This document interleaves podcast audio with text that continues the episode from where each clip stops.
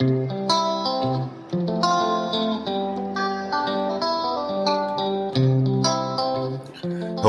and welcome to the Franz Bardon podcast. I'm your host, Clint Sabom.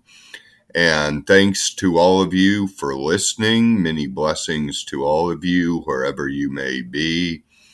I am an executive coach for Bardon practitioners, and I can always be reached at the email thegraveyardcowboy at gmail.com. I have achieved all abilities of initiation into Hermetics except levitation. So I'm speaking from a place of practice and success with going through Franz Bardon's initiation into Hermetics. So that's basically where I'm coming from, but let's get right into it. The light, the Akasha, and the karma. And when we talk about these things, we're back again a little bit with light and darkness into the polarities between water and fire. In water and fire are basically the yin and the yang, and all the different dualities in Taoism kind of apply to fire and water. And the darkness is the water, and the light is the fire and fire can be transformed into light and water can be transformed into darkness and vice versa both ways so they can be transformed into each other they are part of the same system so we have darkness with water which is negative and magnetic and we have uh, light with fire, which is positive and electrical. And that's just me coming from my experience of the easiest way to break down and integrate the um, theory part of initiation into hermetics. And a lot of this is coming right off the most recent podcast on the elements. I also did a YouTube video of the elements and so we're kind of coming right off that into the next section. And the Akasha is the all in all. It's what most religions call God. And it is everywhere all the time and going from the highest to the lowest, as above, so below. And everything derives from the Akasha. And the Akasha never never dies and was never born the alpha and the omega and i personally don't have a problem calling it god i think it ascends into the astral plane and then further into the mental spirit plane the astral plane pertains more to psyche and soul the physical obviously with the physical and the mental spiritual plane um, you know, corresponds to uh, the spirit or the mind. And then you have divine providence, which is not explicitly referred to, I don't believe, in the theory section, but there's a lot of talk about going to that as the highest of the high. But I kind of see that as the heights of the mental spiritual plane.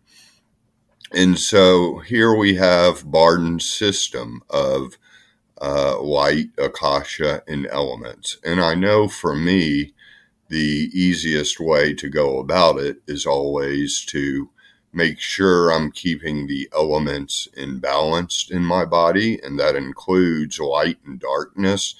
I'd say those are almost an extension of the elements and the harmonies within the human being the micro and extending that into the macro and into the highest to the high through the Akasha. And that plugs me in instantly to the Akasha, the astral plane, if I want to travel there.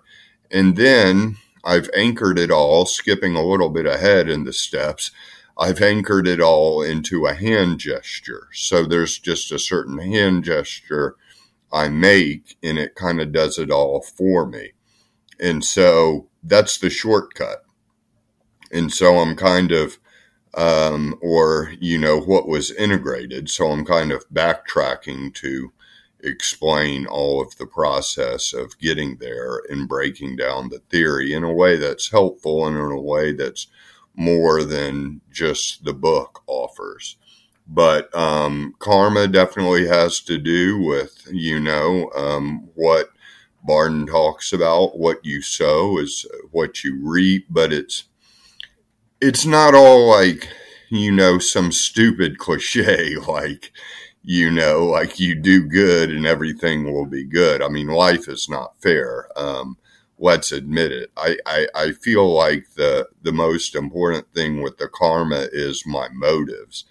Is it of service to others? Is it in the spirit of divine providence and helping others? What are the right motives for my action? And is it for my own spiritual uh, health and evolution? Is it for the evolution of others?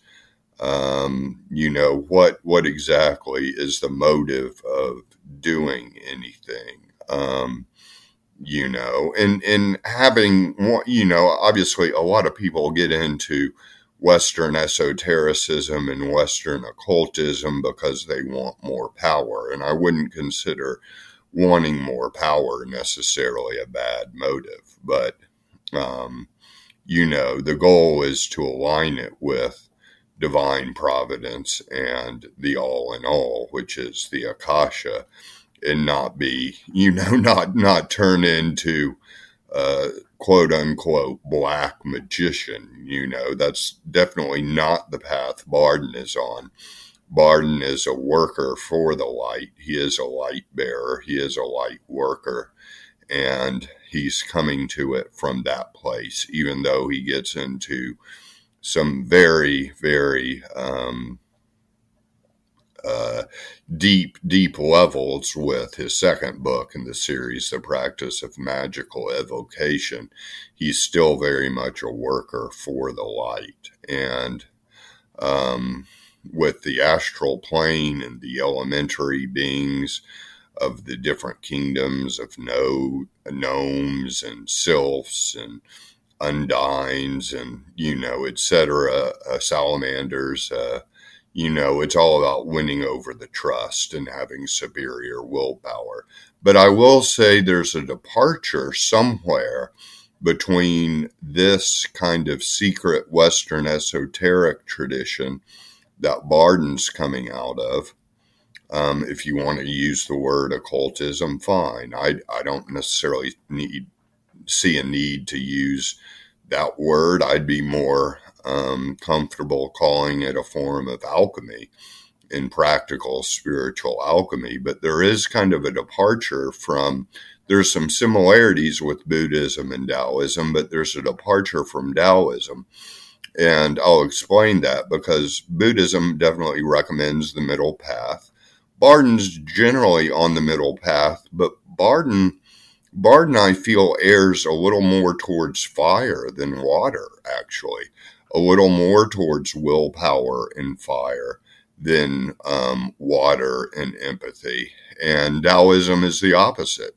The Tao Te Ching is basically, you know, basically translates into Bardon speak as, you know, no fire, but stick to water and be like water. So, that's probably the main difference in the departure in this, but there's a lot of similarities when you get into Buddhism in the middle path, or you get into Zen, which was a combination of Taoism and Buddhism originally, and deals with the kind of neutralizing elements to bring fire and water into harmony. I feel like Zen Buddhism deals with a lot of air and earth, the neutralizing component of air, and the kind of subsuming of all the elements and the grounding of earth. And Zen Buddhism deals with a lot of that. So I hope I'm making myself clear. I'm throwing a whole lot at everyone as this goes, but you can always contact me and ask me more questions. So I am available for that. And um, let's see, anything else with this? Um, the Akasha, I feel, is very important to mention because I've seen, I've, I've talked to clients and I've even seen comments that there will, there will be no divine intervention. I would say Bardon's system involves a form of divine intervention. You know, just Bardon's system, if you deal with it at face value, it's dealing with the Akasha and everything coming from the Akasha and that right there is divinity and can be talked to, can be called upon. That's the kind of religious practice of prayer, um, which uh, may or may not be a healthy thing. I'm certainly not denying that Western monotheistic traditions can be toxic in certain forms and if you are raised Christian in a kind of toxic level of Christianity that didn't work for you, that can be severely traumatizing and it can take some time to recover from that and kind of reframe and reintegrate um, the whole idea of spirituality. But the Akasha is definitely um, in my experience, very much divinity, very much helping me out.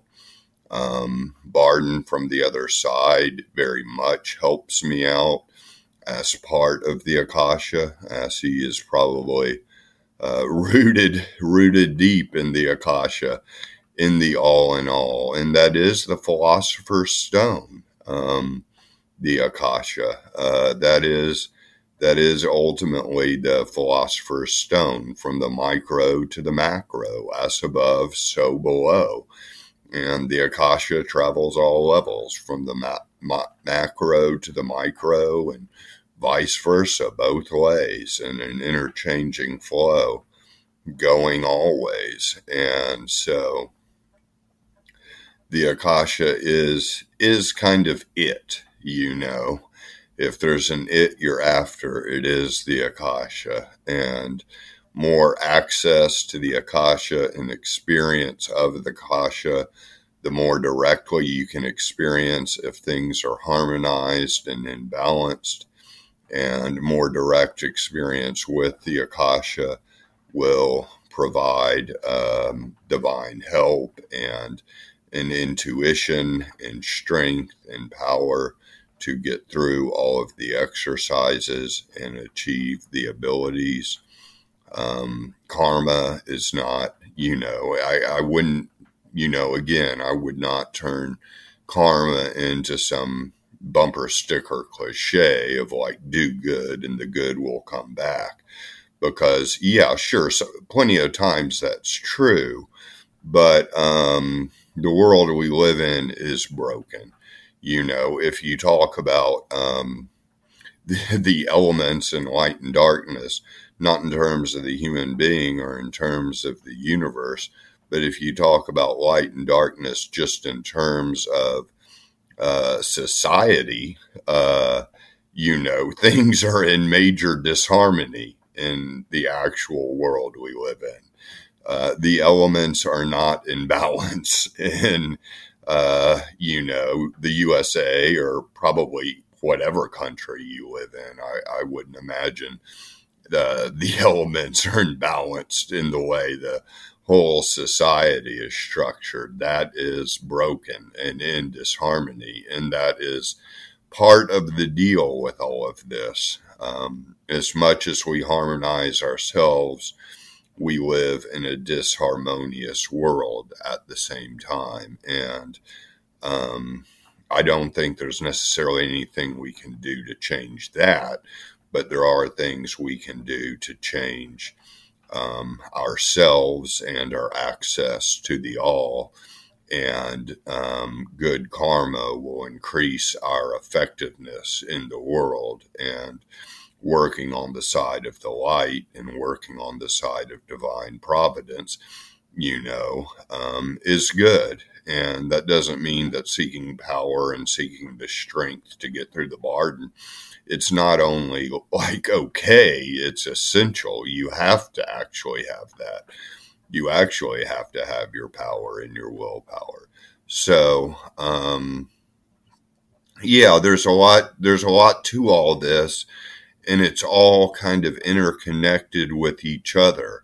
But it very much kind of comes down to balance and plugging in, and then being able to master the, um, you know, zoom in and master, you know, the different exercises of the books as you go through the steps. And so, um, I, I, can't resist. I want to skip ahead a little bit to step one and just give a preview. Like I've said this before, but I'll say it again. Like the power of now by Eckhart Tolle really helps on mastery of thoughts because you can find the off switch to your mind. And once you find the off switch to your mind, you can find the on switch and focus on a single thought for a minute you know, in its entirety or longer if you want to. So, um, I'm always going to be mentioning that book like a broken record, maybe. Um, so here we are, and thanks for listening to this podcast. Thanks for your support. And if you uh, feel like some coaching on any level, no matter how much or how little, would be helpful for you. We can set up a free Zoom or phone call, uh, free talk, free consultation, and go from there with our plan. Um, just e- quickest, easiest way to do that is to, to just email me at the thegraveyardcowboy at gmail.com. But blessings to all of you. I know we're in uncertain times in a lot of parts of the world are really hurting. And I'm really in the space of sending you all light and love and peace and assurance. So um, until next time, um, I will talk to you later and many blessings to you.